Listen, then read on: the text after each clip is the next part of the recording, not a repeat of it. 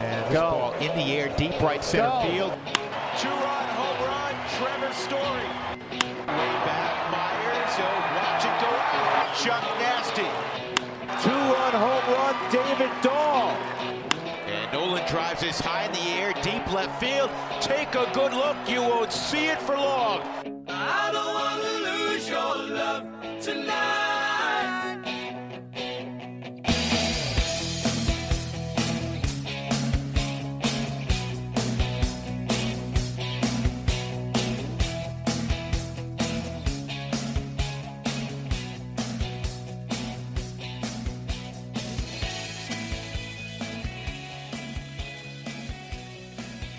Welcome in to the DNVR Rockies podcast presented by Strava Craft Coffee. Remember to use the promo code DNVR20 and you'll get 20% off your entire purchase of that CBD infused, deliciously wonderful Strava Craft coffee. I am your host, Drew Creasman. I am the managing editor of DNVR Rockies. With me today is our beat writer, Patrick Lyons, and he is here to discuss having just seen uh, Imperfect, the Roy Halladay story as aired on ESPN. This was uh, something that I've been looking forward to for a while, but I have also unplugged, as I believe the, the phrase is, and, and no longer have uh, traditional television. And so I was not able to view the documentary. I'm hoping to do so before too long, but I, I want to get Patrick's impressions about it. Um, as most people know, Roy Halladay out of Arvada West High School, a, a Coloradan, uh, one of the best pi- pitchers of a, a generation, died tragically in uh, a plane accident. And you know, some people that may be all that they they know, or, or most of what they know. And so, Patrick, I want to ask you, uh, as we did, you know, when we were going through the Ken Burns documentaries. First of all, just your your grand overview. What did you think of the quality of the doc, and and the, I suppose secondarily to what I was just saying, did you feel like it gave you, uh, as somebody who's followed him probably more closely than even the average baseball fan and knows his story, um, was it worth your time? Did you learn a lot more? Uh, about the man, his career, and his life? Well, I wouldn't say I learned a lot more about Roy Halladay after watching this E60 uh, series documentary. I would say that ultimately it, it leans more on the sadder side than an informative side. There's really not too much about his career. You know, that those would have been my favorite parts for the first maybe 15 minutes. Then you hit the first commercial break, and then it's all right, let's see what life is like, you know, post playing career during his retirement.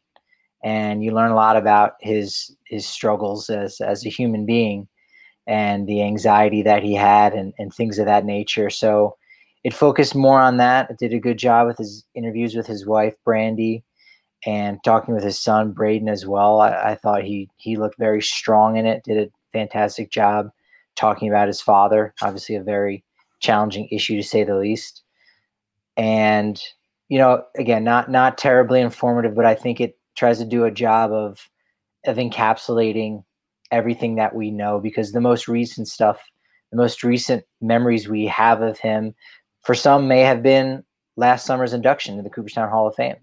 That might be how people remember roy halladay but for those that you know remember his his plane crash in uh, i believe it was 2015 you know at the age of 40 they they remember that and they remember the toxicology report and they remember thinking that you know this was somebody completely unlike the guy that was a warrior on the field and someone who was maybe perfect on the field. He was the exact opposite of that away from the field. So it was, it was a tragic story obviously and uh, i thought they did a good job of it in in an hour's worth of time. So nothing you know major was unearthed but it it certainly was, you know, interesting, you know, th- throughout the entire time, of course.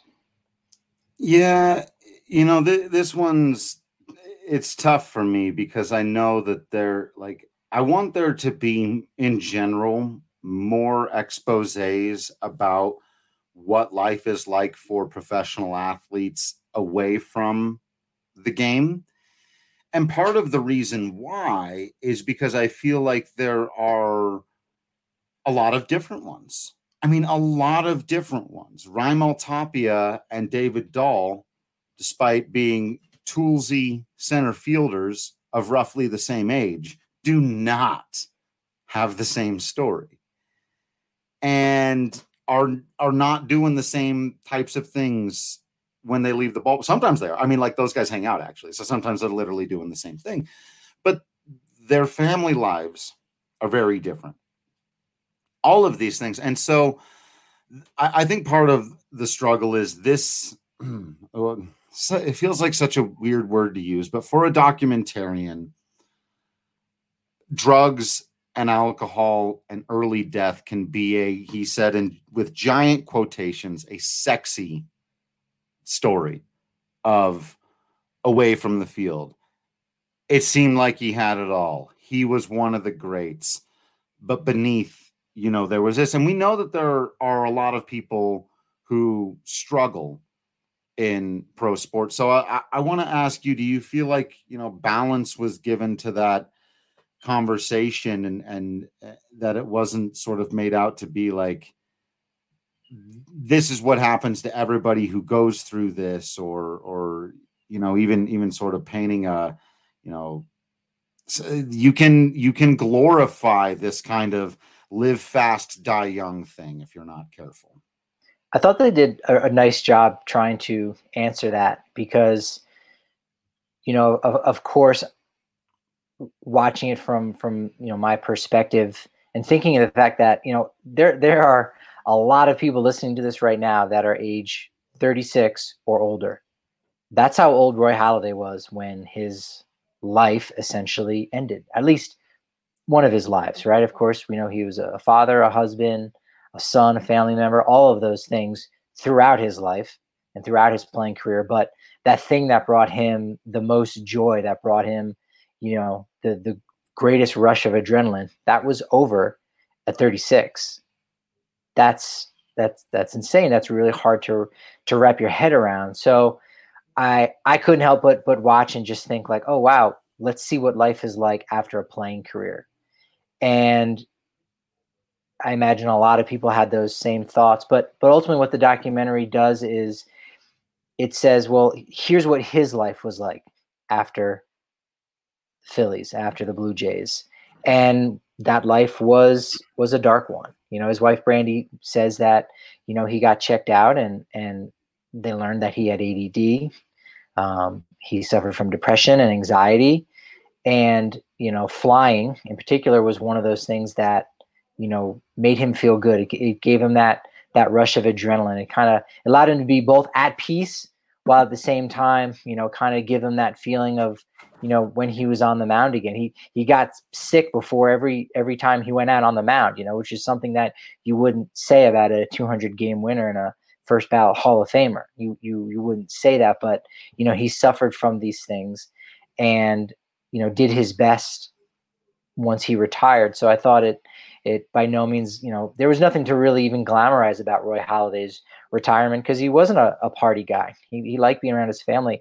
One one of my, you know, aha moments or a moment that I, I said, whoa, out loud was seeing him as an assistant coach for Calvary Catholic High School for his son's team, who ended up going 30 and 0. So I thought it was it was very poetic. You know, his his son said, "Hey, you know, now it's not just you, Dad, who has a has a you know a championship ring. You know, I, I've got one too." But it, I thought it, I was more fitting that, you know, Halladay, you know, was was perfect on the mound as a pro, and now his now he got to have that perfection with his son and that undefeated season. Um, and Braden was was later, you know, selected by the the Blue Jays and, and, drafted, and I think he's still with that organization. But that was the that was my favorite part was seeing him maybe more at peace. You know, it's he might be in peace in in, in a cockpit, but we know how that ended. So I can't buy into that, and and I can't be at peace with him in that world at peace. Mm-hmm. But I can be with him, you know, on the sidelines in the dugout, coaching up his son and the other other players at this high school and really kind of giving back to the sport that gave to him that was that was my favorite you know part of of of imperfect. Yeah i mean i'm a sucker for baseball and fathers and sons and and so yeah i mean i, I i'd have been eating all of that up for sure. Let's do take um, one step back into this a little bit and do the other you know because this is a very heavy thing and it, it's one of those but let let's do the the fun part. Let's do the celebratory part. Let's do the thing that we've probably done once before and it's worth doing again to celebrate probably the i don't know why did I, why did I just use probably the greatest pitcher to ever come out of colorado? I don't know who's in second place. Uh, I, I really don't and so i mean you're talking about a guy who won a Cy Young, his first at 26 years old, and also won a Cy Young at 33 years old. Um, only the only the fifth man to ever win a Cy Young in, in both leagues, of course. Blue Jays in 06, uh, and then with the Phillies. And then uh, he also came in second a couple of years uh, before that. He came in third at one point, fifth another time, fifth twice um, and then second one last time at age 34 in 2011 with the Phillies when he pitched 233.2 innings, put up a 235 ERA. That's an ERA plus of 163. That was actually a career high, according to the adjusted metrics in, in terms of run prevention. He didn't pick up the kind of innings like he used to pitch stupid innings in 2003 that was a mm-hmm. career high. He pitched 266 innings. Uh, he led the league four times in innings pitched. But that year, not quite as many, but he was harder to score on than he'd ever been in his career at 34 years old with just two more years after that remaining. I mean, for a decade, the guy was just no worse than the third pitcher in baseball. Absolutely, I can't can't argue with that. As you said, it was it was a full decade from 02 to, to 2011 was nine times.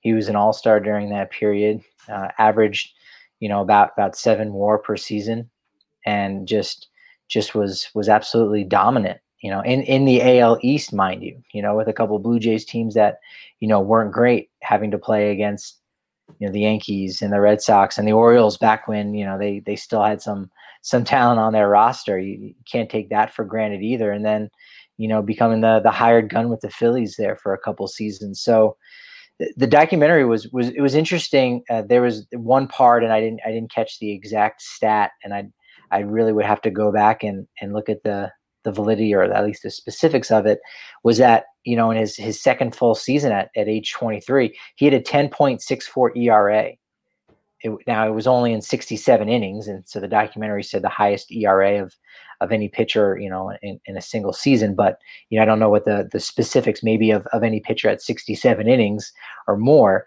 So he was he was absolutely abysmal. And then to think in basically a year's time, in 2002, he would become an All Star and become Doc Holliday and become that dude, that first ballot Hall of Famer. It's it really shows how much of a of a hard worker he isn't, and how much that you know whether you're a first round pick from Arvada West or you're or, or, or whether you're an international free agent and you sign for a couple million dollars and you're going to be the next greatest thing, you still have to prove yourself in this game. It doesn't matter. Sure, you're selected first by the Blue Jays. You know, here's here's a million bucks all right, you got to go earn that spot. You are you are no better than a guy who might be 28 years old and we picked him up off the scrap heap. You're both going to battle in spring, and whoever has has that the better month of March, you're going to be going north with us.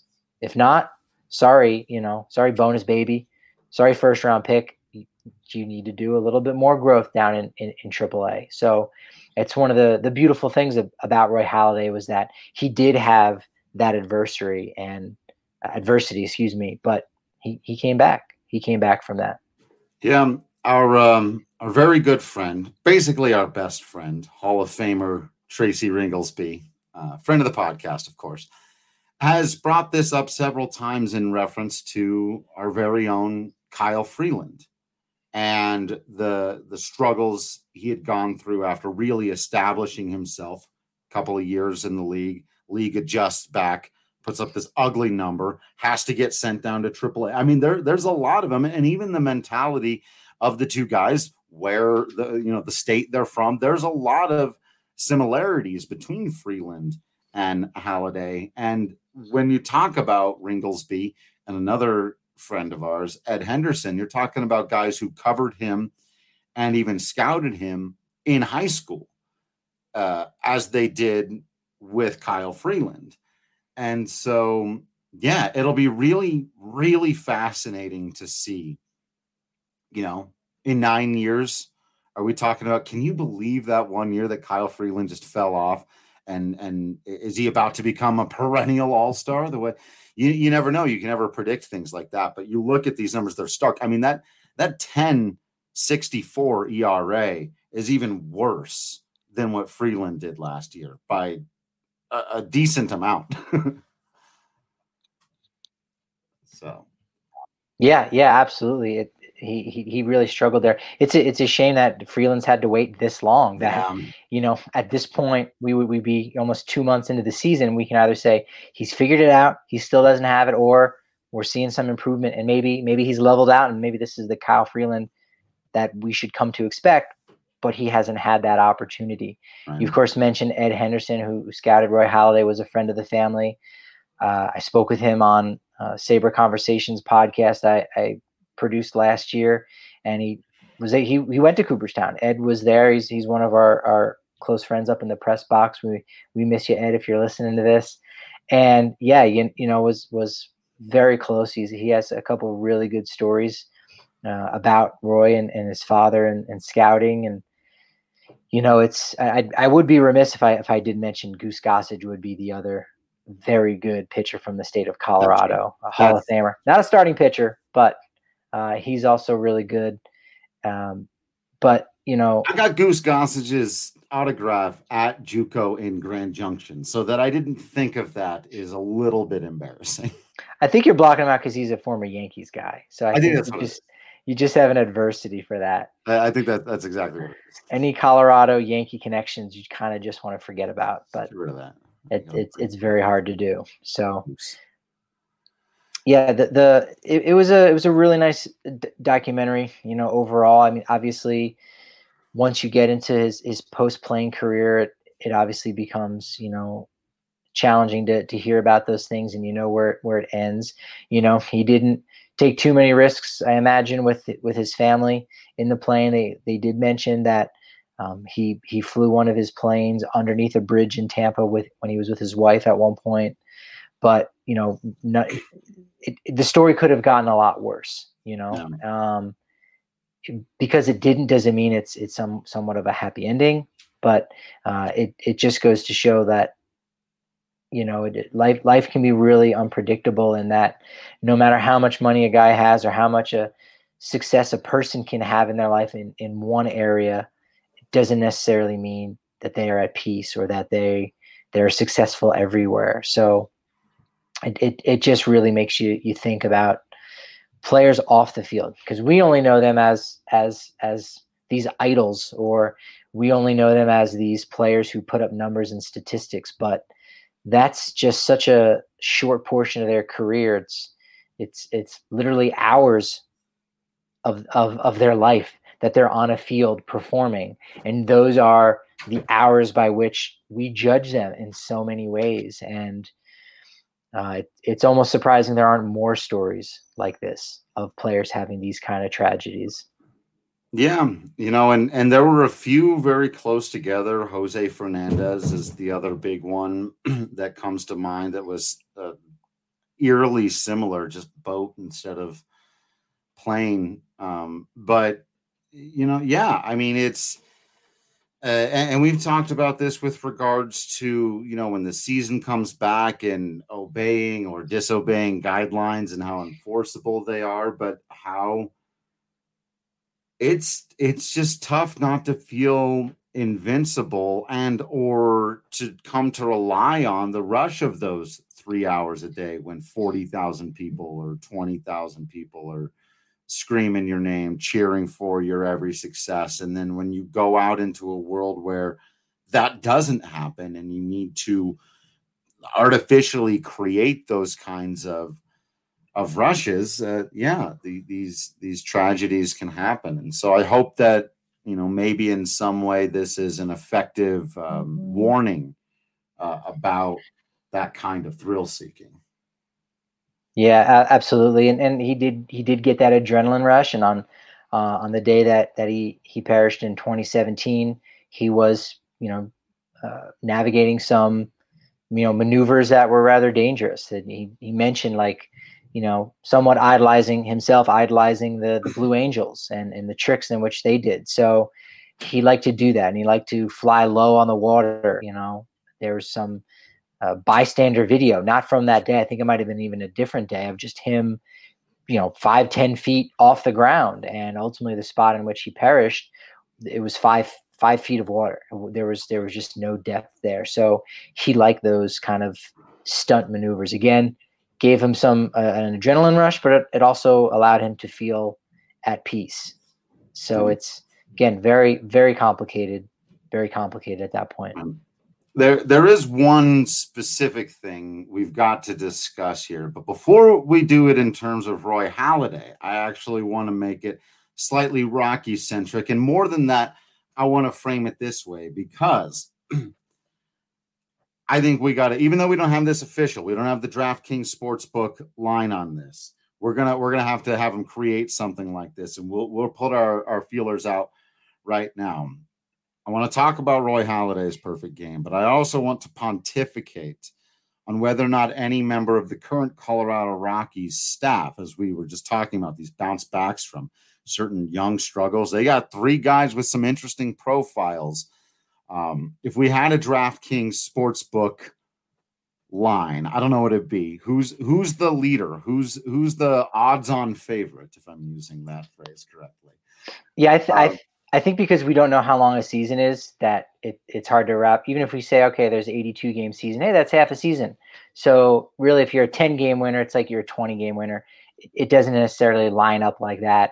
So you say, all right, if anyone's going to get a Cy Young Award vote this year, or if multiple right. Rockies pitchers, right, whether whether we're talking Cy Young or we're talking MVP, who's higher? Where do they go? Right. For me, my money would be on German Marquez. Yeah.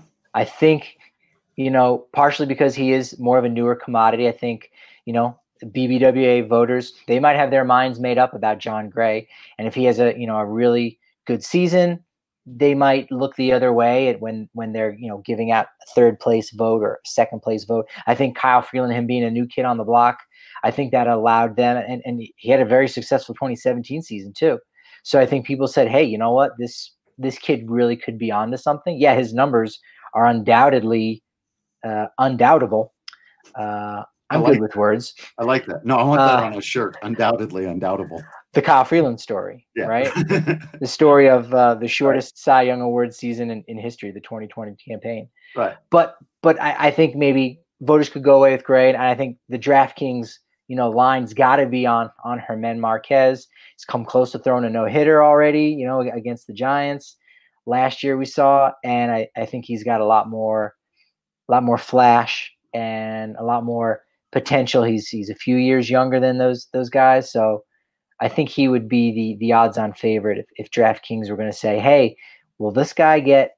You, you, have to set the line at a half, a half of a vote.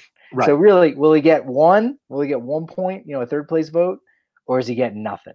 Right. And I would take the over on that. Yeah. I, right I, now, I would take the over on Marquez for like a season like this too, because he could just get hot and strike out everybody and save nothing and just go out to prove himself to the world. And I think your your value pick, uh, if you're looking for somebody who's long odds and you won't have to throw down much money, uh, but you could just you know eh, throw in a little bit of something and and if whatever happens would be you know Freeland. Uh, I, I, think the general public appeal, the the you know Vegas, whatever they they think the public opinion of Freeland is going to be, not high after the year he just put together. And if eh, you know you believe in his mental capacity to bounce back and and to sort of replicate what he did in 2018 or not even do that. Just do a little, you know, whatever the, you know, maybe won't get any Cy Young votes, but could he sneak in and get some back of the back end with, you know, yeah. Yeah, the, the bloom's off the rose with Freeland. So you you're gonna take yeah, you're gonna get way better odds on Freeland than Gray. And I think you could possibly make the case that you know, Freeland has the potential to have just as good of a season as Gray. I don't necessarily think that's the case, but you could make it. You could make it, and that's going to pay out big on DraftKings for Freeland to even get one vote. And think of it like this too: with a shortened season, you're going to have a lot of split votes because voters aren't going to have that unequivocal, like, all right, here are the top three guys. Look, they did it over the course of 35 starts. Not going to be room to separate. Yeah. Exactly. 160. Exactly. Right. The compiling numbers, they're going to say, well, this guy's got more innings. This guy's got more strikeouts. Yeah, but because he had more starts. Well, how do you try to tabulate all of these things? And we know the difference between, you know, whether it's Fangraphs WAR versus Baseball Reference WAR. There's such variability. You go, I don't know, man. Freeland did it for the second time in three years over the course of his 15 starts I'm gonna I'm gonna slide him in on a third place vote, and boom, bing bang boom, Bob's your uncle. you just won seven hundred fifty dollars on right. DraftKings, right? Because you took the long shot, right? That that could be a reality. That could be a reality, and of course, our guy AJ Haefele says hashtag Jon Gray ace for life. So if you if you're still a believer, and honestly, there could probably be decent odds on him. I would assume the yeah. public would be like you were saying. I, I think a lot of people uh, have kind of made up their minds about Jon Gray, and uh, I think you and I both believe there's there's more in there. Um, but we'll find out one way or the other. Do remember that DraftKings is not some offshore operation like those other gambling sites. It's a legitimate sports book based right here in the United States. You can be confident that your funds are secure. In a time of limited sports, this is your chance to scratch your competitive itch. There's all kinds of stuff going on. Uh, now we got some UFC, some NASCAR, some KBO. We're going to have stuff for you uh, when it comes to the Rockies draft, specifically the Rockies draft, what they do, what they don't do. Uh, these future bets are going to be coming out soon, like we were just talking about. We, we obviously don't know the specifics on them because they don't exist yet, but what we've just been talking about here, things like them, are going to exist very soon. You're going to be able to start putting your baseball knowledge to work to put money into your wallet basically. It's it's super awesome. Uh, it's really easy to download. You, you uh, use the code where is it? It's just dnvr not dnvr 20 on this one yeah just the code dnvr sign up right now for a limited time all new users can get a sign up bonus of up to a thousand dollars that's right draftkings sportsbook has a sign up bonus up to a thousand dollars so enter code dnvr to get that sign up bonus today must be 21 or older, Colorado only. Bonus comprised of a first deposit bonus and a first bet match, each up to $500. Deposit bonus requires 25 times playthrough. Restrictions apply. See DraftKings.com slash sportsbook for details. And if you have a gambling problem, please call 1 800 522 4700. And breathe. And breath. Those high school speech and debate class paying off, baby. Drew's doing this at altitude. So, I mean, come on. That's pretty impressive to say train, the least. Just like Kyle Freeland and our guy Roy Halladay, I train at altitude. Patrick, let's talk about the perfect game. In fact, That's... tell me tell me your story of the perfect game, and then we'll talk about the perfect game. So I like. Do you know, you know, do you know my story?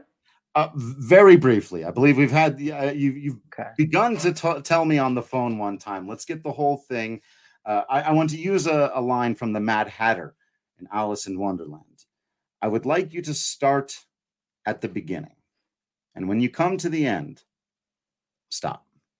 Okay. Well, was a warm summer day in July in 1980 when I was born. And no, it is the beginning. That is the no. beginning. that would make me pretty old. Um, maybe I wasn't born then. I don't know. I, I should I divulge such information of a year I was born in the 19 aughts. Um, well, today's the 10th anniversary of of Roy Halladay's perfect game against the then Florida Marlins in I think it was called Sun Life Field. It's now like Hard Rock Stadium. It's at that that ballpark, Joe Robbie Stadium, Pro Player Park. that's had a million names. I think it was even called like Landshark Field. It's had some crazy names. Dolphin so, Stadium? No, that was yes, yeah, that was one. right, right. I yeah. think it was. I think it was both Dolphin Stadium and Dolphin Stadium. Both of those. Dolphins Yeah. Stadium. Yeah. uh, but at the time I think it was it was like Sun Life or something, and so that's that's one of the reasons why this, this documentary came out today is because it's the 10th anniversary, and I was nowhere near television.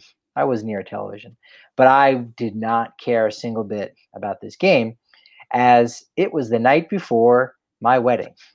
So to me, uh, you know, ba- baseball and everything was on hold. In fact, as I was as I was watching Imperfect, the Roy Halladay story, uh, I, I kind of told some of this story to Robin and my wife, and she's like, "I don't, I don't remember any of that." It's like, well, it was kind of our wedding day, so I was very much focused on it staying the wedding day. I very easily could have swerved. I had the opportunity many times. It's going to become a baseball day real quick. We've all Yeah. got that that ability. Our first date was a baseball game. Our first official day uh, that we were married, we went to a baseball game. So I said, ah, you know what? Let's make sure this day is about her. So next morning, of course, you know, watched the highlights, saw it, amazing. Hey, got to put my tux on, got to do the whole whole spiel, and talked to, about it a little bit at the the wedding reception and, and, and whatnot. And it turns out one of the guests uh, at my wedding is actually the brother of the Phillies announcer, Tom McCarthy. So, of course, when we got to his table, it was like, hey, did you talk to your brother? Yeah, I talked to him this morning. He said how great it was and all this stuff. And, and he was Tom McCarthy was even in the documentary, um, you know, just, just kind of in the background here and there. And I think I met him once when I was younger, when he, he first started dating uh, my cousin. And so that was just one of those really just interesting, surreal things of like, I'll never forget what that that date is. I'll also never forget, you know, what year or the and the month that Armando Galarraga threw his near perfect game because that was on my honeymoon, and that was another thing. It was like, all right, yeah, let's go kayaking, hon. And I'm like, oh my god, I want to know what happened in this game. But mm. hey, doing the marriage, we're doing the honeymoon thing, and, and thankfully, tomorrow I'm still able to happily celebrate my 10th wedding anniversary because I was able to put the Halladay perfect game in the rear view there. So that's that's kind of my, you know, story of, of the perfect game. It, it's not much of a story, but it it's it's certainly one that it- it's certainly my story. I'll I'll leave it at that. it it is just interesting to be such an enormous baseball fan and perfect games just don't come along every very often and and any other time you know you'd you'd be pushing aside just about anything else to be there. So there is an irony of the timing on on those things uh 100% Uh, so i do want to talk about the game a little bit itself. Well and and you mentioned that it was against the Marlins, which is one of those things where people, whenever someone wants to poo poo on a perfect game or no hitter, like, well, look at that team wasn't very good. It's like those, that Marlins team was okay, um, but it it is you know fascinating to me that um, this I, I think, and I think it's because of the dominance otherwise. Right, that it was almost inevitable that he would some point throw a perfect game. He's also had no hitters in his career, uh, but still, it, it it does look it does not matter who you're facing if you don't let anybody get on base you had an extraordinary day at the ballpark Yeah, I mean there there were a couple decent bats in the lineup that day. Yeah, obviously the the best one was was Hanley Ramirez, you know, who who struck out twice, you know, went 0 for 3. He was the starting shortstop in the All-Star game that year. He was by that point he was a three-time All-Star. So, I mean, Hanley Ramirez is was definitely nobody to um, you know, turn a turn a side eye at Chris Coghlan, leadoff hitter, you know, scrappy guy was a rookie of the year. Look it up. One of the most forgotten rookie of the years during the 2000s. Jorge Cantu, you know, he might have been on the, the back end of his career after, you know, some fantastic seasons with the Rays. Yeah. Dan Uggla, you know, was a multi-time All-Star, of course, you know, uh, swing and miss, you know, quite a lot, but but Cody Ross ended up having a, a real positive career. Uh, Cameron Maybin, who had recently come over in the as one of the top prospects in, in the Miguel Cabrera deal, Yep. who went from the Marlins to the Tigers at the time. So, you know, it wasn't it wasn't as it definitely is far from the lineup that the likes of say when Randy Johnson struck out 20, if you go back and look at that Atlanta lineup, it was it was really bad. I Sure. think Chipper Jones, Brian McCann, Andruw Jones, all those guys had off days, and and I remember at the time thinking like I don't even know who some of these guys are. He's just 'Cause they were- through their Pat Vallecas and stuff. pretty much pretty much um so yeah and and, and again just just just being perfect is like is wow. Like it just it just doesn't happen. We we've seen teams who tank and who they run out bad teams intentionally. In september they've got young guys they're like hey i don't know if this guy's good. I don't know if he's bad. He actually probably is bad but who cares? If we lose another game we'll lock up that that first round pick and that it's just better for the tanking tanking you know process. And guys don't throw a no hitter in september or, Mm. or a perfect game, I- I, I should say. So, I mean, you definitely can't take anything away. If you get it done, you get it done. And and later that that that same year in October, he goes and throws the only other postseason no hitter against the Cincinnati Reds, and the other no hitter, of course, was actually a perfect game by Don Larsen in the 1956 World Series. But still, that 2010 season just was was magic. It, it was perfect for Roy Halladay. Yeah, there's no questioning the the quality of the opposition when you do it in the postseason. Uh, that, not in baseball. In other sports, maybe, but if you if you've made it there in baseball, you get no hit in the postseason. You've you've come up. Again. I watched that game too. The the no hitter against Cincinnati. That was uh, just a remarkable display. And and one of those times, like you said, that year you knew. And and it was funny because there was another guy pitching in purple that same season in 2010 who gave you that feeling. And, and so Rockies fans are very familiar with it. The second he took the mound, he'd throw two or three pitches, go, oh, it might happen today. like that was Roy Halladay um, that whole year. I did want to ask you one last thing before we get out of here, but if you had other notes on the perfect game, I didn't want to get away from it. Man, I wish I could have a perfect game out there in the WGT golf, by the way. We got another tournament coming up here. This weekend's going to be tough.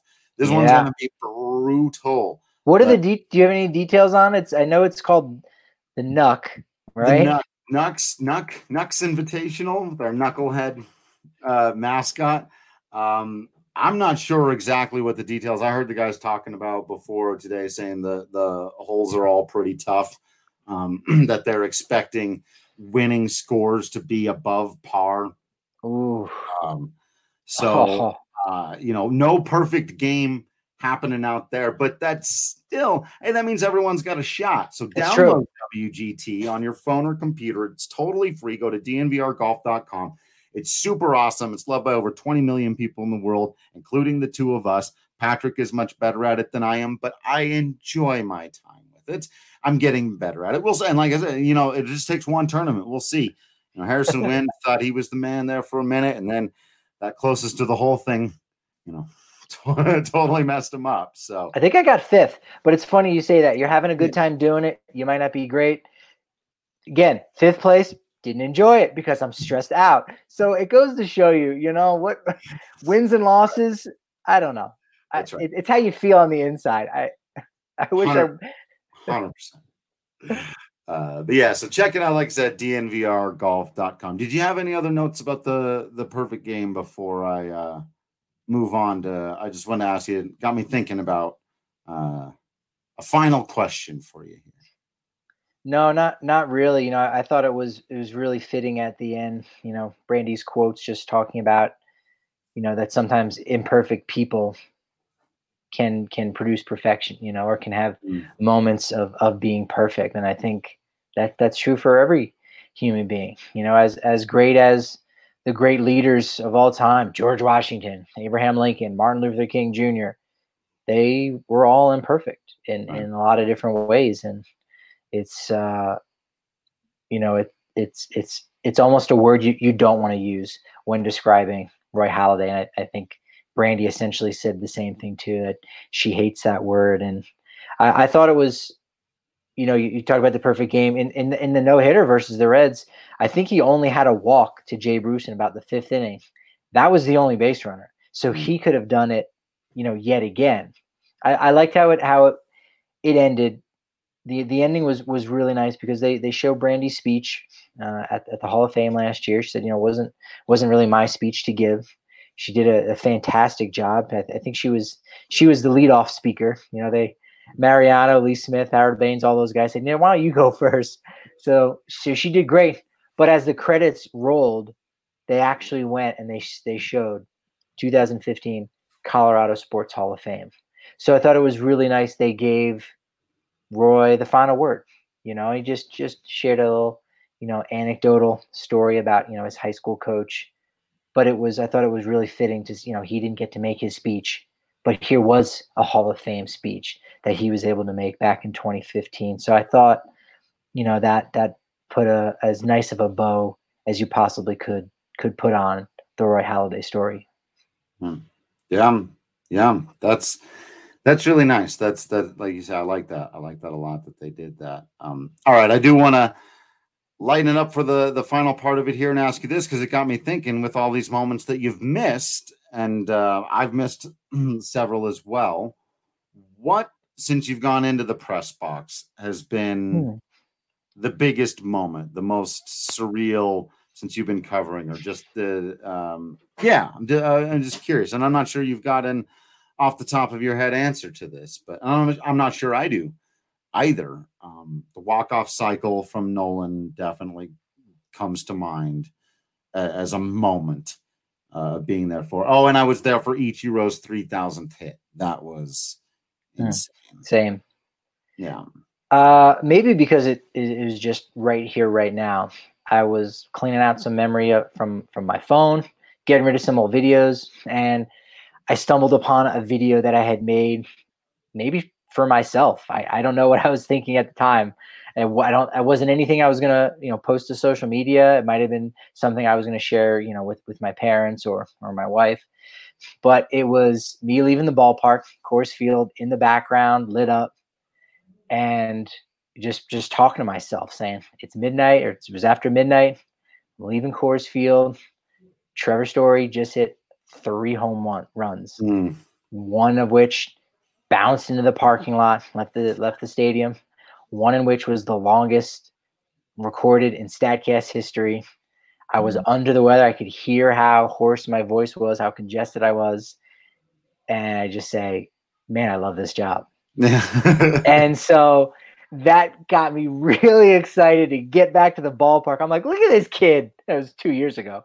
But yeah. I'm like, look at this kid. Look at the moxie right. this kid's got and just the love of the game that I know I have inside me, but I haven't been able to feel to that level or or show, you know, I, I guess right. to a certain degree. So, you know, for me, that was that was probably one of one of the, the best days, you know, cover covering baseball where it was just a moment in time that was just wow. That was that was something. This this yeah. shortstop, this guy that you know you could look at him and go, yeah, there's no way he's got that much power in him. Oh yeah, he does. You know, he was on his way to a 30-30 season, and boom, it just it was it was amazing. Have have that, you answered that question? I don't know. I, I don't think that I have. Um, Let's spin it back to you, my man. You've you've been doing this a lot longer than I have, and um, you probably should cross out all any Grand Junction games, as exciting as they may have been. I'm sure they can get a right. honorable mention. Right, I got some Isotopes games. I would put a little honorable mention to. I but if watch Sam Hilliard hit a walk off home run in a game that sent Grand Junction into their postseason. It was like a losing you're out, winning you're in mm. situation. Mm. He hit the home run to send them there, but yeah, you know, um, no. Um, yeah, I mean the the Nolan walk off cycle, the, that whole day, the Father's Day thing, that was yeah. just enormous.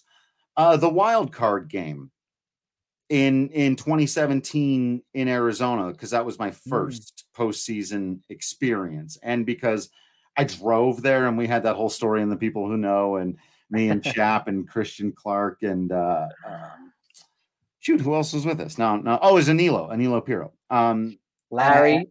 And, unintentionally. Well, of course, well, uh, yeah, and then, then eventually, our our chauffeur, uh, Larry. By the way, I owe calls back to both Ed Henderson and Larry Patrick. By the way, you've reminded me as we've been talking. I'm a bad friend. I got to call those guys back. But yeah, um, just the rush to get there and arriving feeling like you're still straightening your tie and and doing the thing and then you know, Bud Black asking, you know, did you get down here okay? And everything just felt different and looked different. And Chase Field is weird and disorienting also to begin with. So it just everything was bizarre. And then the, the first time I remember taking a deep breath since leaving Denver, Colorado, and driving straight through, and we like stopped to sleep for two hours in Albuquerque. The whole thing was stupid.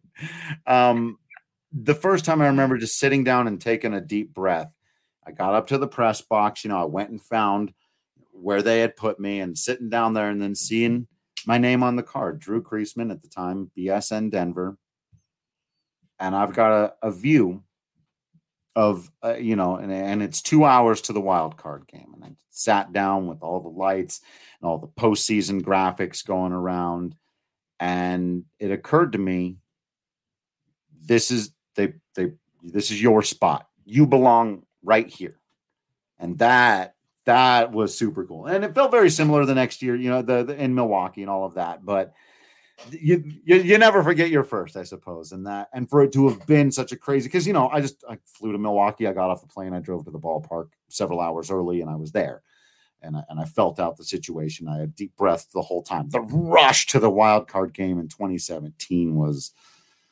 absolutely insane, despite the fact, and even just the way like the crowd hung on to every single pitch. I'd never been at a baseball, or I guess I had in uh, as a fan the blackout game, game three NLDS in 07.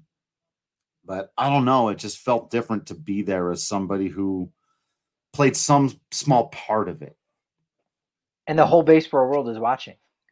That that was the sense that I got in, in 2018 in, in game three. Yeah, it was snowy. Yeah, they you know they, they didn't really you know, contend at all, but it was like, no, this is this is the place to be. And and the baseball world descended upon Denver, right? We had so many of the national media there. And it was like okay it's it's all these little things that you know we've talked about before and i've you know definitely seen it a lot more from that perspective of someone who's you know been in only in colorado and been somewhat of a second class citizen in the baseball world in so many ways right? It's like ah it's coors field. That doesn't count. That doesn't matter. None of your guys are in the hall of fame. And it's it's really in the past few years that all of these boxes are are getting checked. You know, obviously 07 and 09, excluding that, but 17 and 18, a lot of juice. ESPN finally comes back last year in, in 2019. Alex Rodriguez just hanging out, talking with Trevor Story, that doing some video with Nolan Arenado, and it's like, okay, Colorado, hey, we're we're a we're a baseball state. We count. We count now, you know, and those moments can be few and far between, but there's been a lot more and like you said, when you're a part of that, you're you're not just a part of you know the Rockies world and the Rockies history. You're part of baseball history. It's something right. much bigger. Right. Well, this has been fun, uh, good, reflective, uh, potentially, hopefully, educational. I don't know, at the very least, entertaining. Uh, I want to thank everyone out there for listening. Uh, make sure you're following on all the social media. You subscribe to the DNVR.com. You get yourself some cool merch. Hockey stuff is on sale this week because hockey is going to come back. It's going to be super weird and interesting. Baseball could learn a thing or two about what they're doing over there. Uh, we'll have more time to get into all of that. And uh, I'm, I've said it a couple of times. I'm not going to stop. Patrick and I about to go bonkers bananas on this draft coverage. It, it's yeah. going to get crazy out here. So uh, be ready for all of that. Uh, hit us up with all those questions. Anything you've ever wanted to know about the draft, let us know. I promise you, we've got time to discuss it. We we're going to make sure that you are all experts on the draft and the Rockies system and the, the best prospects, and hopefully even more around the NL West by the time this thing is done here in a couple of weeks, not even two full weeks, under two weeks away.